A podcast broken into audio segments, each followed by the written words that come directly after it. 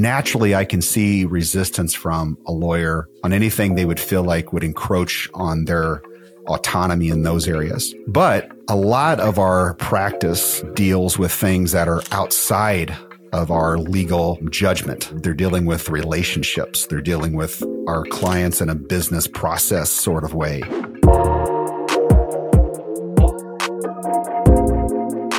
Well, hello and welcome to the Jay Sterling Hughes Show, where we share the secrets and the strategies of how we are building a rapidly growing family law practice. You know, over the past nine years, we have grown from zero attorneys to 25 and doing over $15 million in revenue. And my purpose here is to document what's working and what's not working in our practice with hope that you can take that and you can recontextualize that in your practice and shorten your success curve. I have a very special to me guest on today's show, and that is my partner, Tony Karls. So we're going to talk through, and Tony's not a lawyer for everyone out there to know.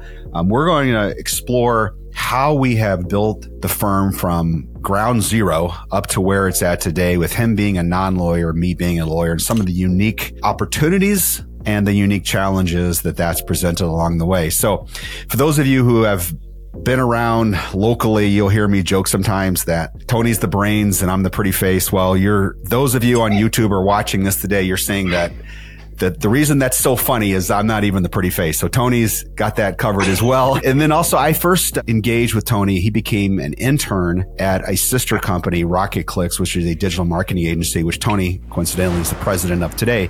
But he started as an intern there. And that was what, 14 years ago, Tony, I think.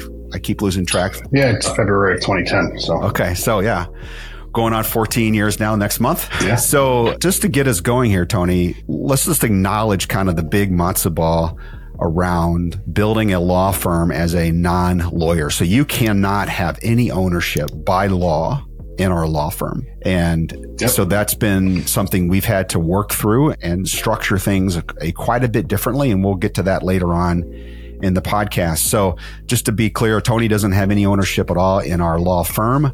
Um, his ownership is in another entity that will explain how we've structured that and what all is in there and so forth. So, Tony, when I first approached you back in, well, I think it was 2014 when we started. No, it was late 13. 13? Yeah, about starting a law firm that was in Colorado, if I recall, at a at a Starbucks.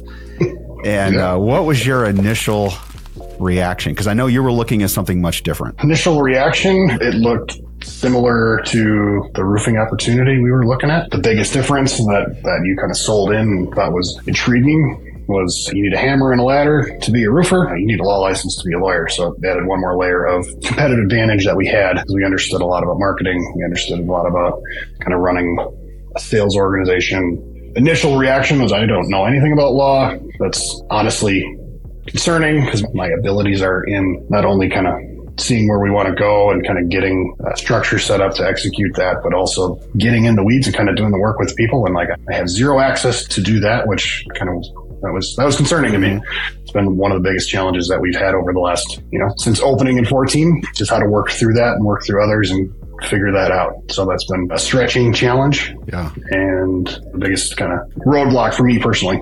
Just not being a lawyer, not being a subject matter expert in our business, basically yeah, you know, not being able to like go and do the work with the people to figure it out so I could better position the people to be successful in the business. Yeah. So like even as much as like, you know, it's hard for me to get into the middle of that relationship. Like if we were running a roofing business, it's easy for me to get my butt up on top of a roof with a harness and a hammer and work right next to the roofer. So mm-hmm. I can't really go to court and do the work and like pretend that I'm something I'm not in the legal space. Yeah. It's not not an option, so I can't feel it. I recall pitching the idea of Sterling Law to you, what became Sterling Law to you in June of 13. And we didn't make the decision to pursue that until around September of that year. So it took a couple months of your due diligence for I think for you to really warm up totally to the idea. And one of my strategic thoughts relative to this, I looked around the family law landscape or what we would call business to consumer. So write directly to a client, not to a business. So we're not talking about a law firm that serves businesses. We're talking about a law firm that serves people, people law is that there are very few firms that have grown beyond two, three attorneys in this space. And mm-hmm. I think what we identified is that one of the primary, if not the primary reason for that outside of the regulations is that it's really tough to put several lawyers together that are complementary in understanding the law and the business of actually growing the law firm, the actual yeah. firm. So that to me still today rings true. I look out and I see very few firms that grow. And I think it's because the lawyers are excellent at being lawyers where they don't have training and they don't have experience and they struggle in is the actual building the business of it. So I think what we're talking about here today is a way for attorneys to break that paradigm by partnering with a non-lawyer because what you brought to our relationship, our partnership was a lot of business acumen, certainly the marketing expertise, the business process expert expertise, system building expertise. I brought the law firm and some of the relationship uh, components of it. And it worked mm-hmm. for us, even though you're a non-lawyer in, the whole process. And it's been quite successful from a standpoint of our relationship working out over the years. So can you talk deeper into that? And in particular talk into how you have managed through not being the subject matter expert. Like how have you continually made those adjustments? Well i think so vulnerably for this to work i think one is i needed to have an underlying trust with you that we were going to figure that out because we didn't have it figured out when we started. It was just like, here's an opportunity. Do you want to invest in this together? I need your time. Here's the resources that we can leverage. I don't know how it's going to look, but here's what the end game would look like. We'll figure it out along the way. So like vulnerably, I needed to be able to enter into that. Mm-hmm. Um, know that you were going to live up to that and that's been good. And then I think that same sentiment has been true as it relates to working with the team because I can't intimately be close to the to those things. Mm-hmm. So I needed to build relationships with people on our team to better understand what they were doing, so I could understand what the inputs and outputs were of their day to day. So that I could better come alongside them to build what we've built and help problem solve through those things, bring, bring different perspective to problems where we're working on the symptom. We're not working on the root cause and move us to a place where we're working more on the root cause versus just constantly talking about symptoms. Yeah. One of the, uh, the dominant ideas we had in the early days was we could not mess up at all on the area of marketing. We had to do an excellent job at digital marketing. And so we could screw up in a lot of other areas, but we had to have that oxygen from new clients coming in the door. And you allowed us to hit the ground. So we didn't actually open until June of 14 and you had six months to start to prepare for that by building our website, building all of our organic listings online and our paid listings and so forth. And I think, Tony, didn't you also start to market for free for another law firm locally just to learn a few things to get going? Mm-hmm. Yeah. So we partnered with them and kind of under, they allowed us to understand what was going on with those interactions with their potential clients so we could kind of build our model for what it would look like. And when we started, we didn't know a lot, so we weren't super focused from a practice area perspective. We were just trying to drive phone calls. And once we got a good feel for like how many calls it would take to get a lead and how many leads it would take to create a consult and how many of those we want to create a day before we're going to hire our first attorney, like that was kind of the step one. So that's what we endeavored on doing. And so can we just sat in a what is now our Menomonee Falls office yeah. in the dark with uh, a computer and just trying to plunked away at that problem. And we're, you know, we're obviously much different now. Yeah. Well, that marketing focus was our strategic advantage in the beginning. We knew we couldn't let our eye off that ball and it remains one of our competitive advantages today. And you built that whole process that's become quite complicated versus what it was back then. So today, we're generating about 225 ish clients a month. And if you back those numbers out, what does that require from a consult and the lead perspective? I mean, real specifically, we're driving about 92 leads a day. So that's from about 162 phone calls. So, when you back that out, it's a lot of work and it's kind of understanding what are the dynamics of a SERP and understanding how to position ourselves in a search engine result to achieve that in a cost effective way. So right now to get where we're at for on 225, it's about 90, 92 leads a day that results in daily about 30 consults that we're scheduling. 82 ish percent of those show up and then that, that converts into the, those funded agreements. Mm-hmm. So each one of those steps kind of is owned by different members of our team and they have processes to, to manage those and really pull those apart so we know whether or not we're on track or off track and what do we do next as it relates to off track mm-hmm. issues. So, and like kind of getting that all dialed in has been a challenge when I'm not at the beginning, we were doing lawyer sales. And we're now doing non-attorney sales and kind of just figuring that whole process out. Never doing it before, not really being able to like feel the whole process. It was a, it was a lot of learning opportunity, put it that way. Yeah. So from the, for the, really the inception, you've had the marketing, you've controlled all of that.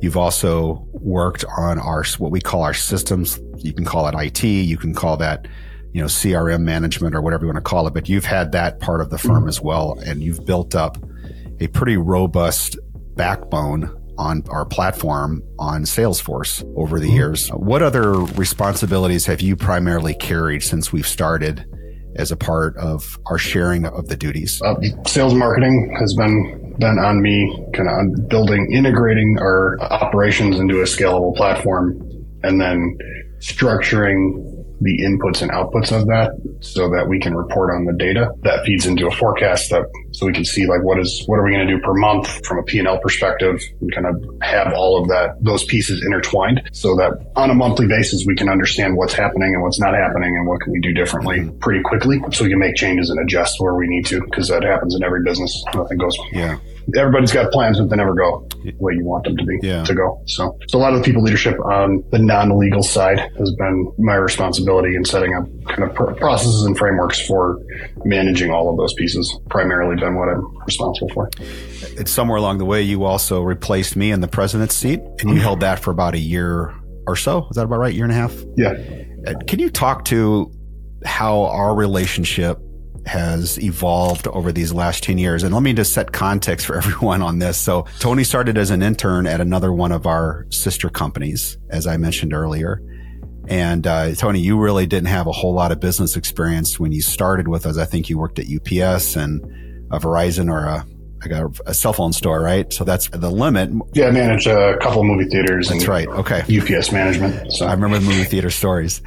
And so when you joined us, you came in as an intern, eventually moved up to running all of our marketing, an eight person team for another company we had at that way back then. And you've just proven yourself all along the way. So when you and I partnered up and joined this business, you were at a certain experience level. And frankly, along the way, you've passed me up in some really key areas. So if you could speak into that, what that was like and maybe the struggles of kind of moving through that and in particular, I remember a conversation we had a couple years ago where you came to me very, very, I wouldn't say sheepishly, but very respectfully and subdued and said, Hey, this is what I'm noticing. I'm actually growing past you here, Jeff. Let's talk about that. So, uh, talking to how you navigated those changes in our relationship because they're real important. Yeah, I mean, it was transparently, it was uh, weird. So, like, that's the best way to put it because you start out like you've been my mentor for for a long time in a lot of different areas. So, like when you pass your mentor in areas, it's like a like a weird feeling. Like it doesn't make doesn't make a lot of sense. You're like, oh, this is kind of like I don't really know what to do with this. I don't I don't know how to talk about it because like this nobody teaches you how to do any of that. Right. So that was like transparently, like I think it it only worked because we had a good relationship where I could bring that to you and we could talk openly about it. it wasn't like Wednesday, I was like, oh, I might have a Jeff in this. And then Thursday we had the conversation. right. It was like, oh, I'm noticing this pattern. I feel like I'm, I feel like there's something here when do I say it? Yeah. And I think it was like six or nine months went by before I said anything because it was just, it was weird. It was a weird experience to go through that.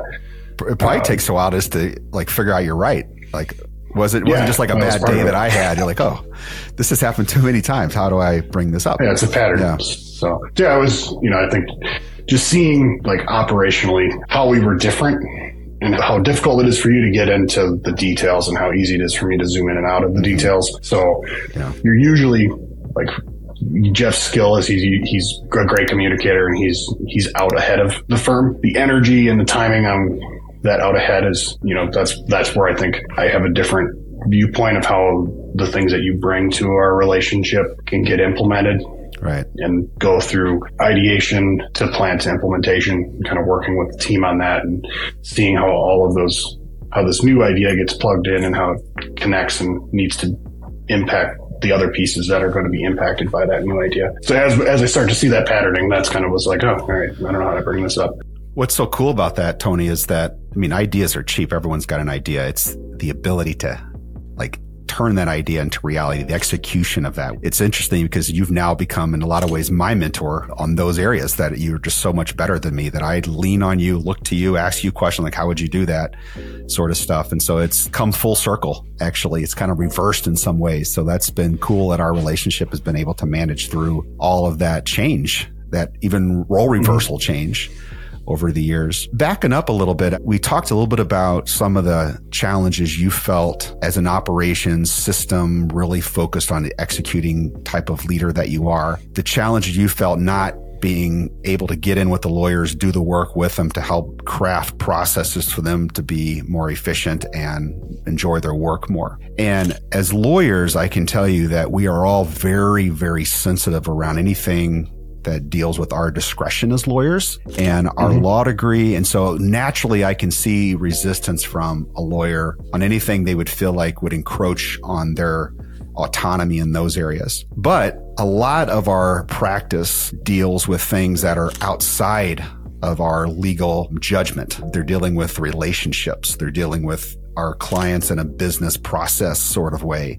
They're dealing mm-hmm. with how we serve them. And those are all outside of that realm of that protected area, right?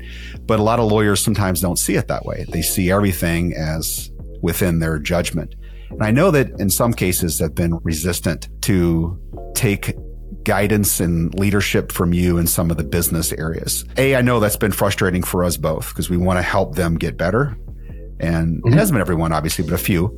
How have you managed that part of our internal relationships over the years as we've grown from nothing to a team of around 75 today? I'd say on projects that I'm marshaling, the biggest change I've had to make is the how to go about getting them to the place that they need to get to. So a lot of times, and this hasn't just applied with the law firm, it's directly applied with Rocket Clicks. I've used it there as well because it's a better change process, but it's more acutely important when you can't navigate the details because if you're not in charge of them. You need to respect, you need to appreciate them, or you need to operate slowly, move the team together ahead of time and just invest a lot of energy up front mm-hmm. because if you don't, you're going to invest the same amount of energy. It's just going to be on the back end. And like you're not, you actually haven't saved anything. You just made the culture worse. Yeah. So that's been like just realizing like that growth opportunity in me has removed some of the frustrations, but I'm naturally bent for action. So like anytime I have to move slower, I'm frustrated. Mm. So like,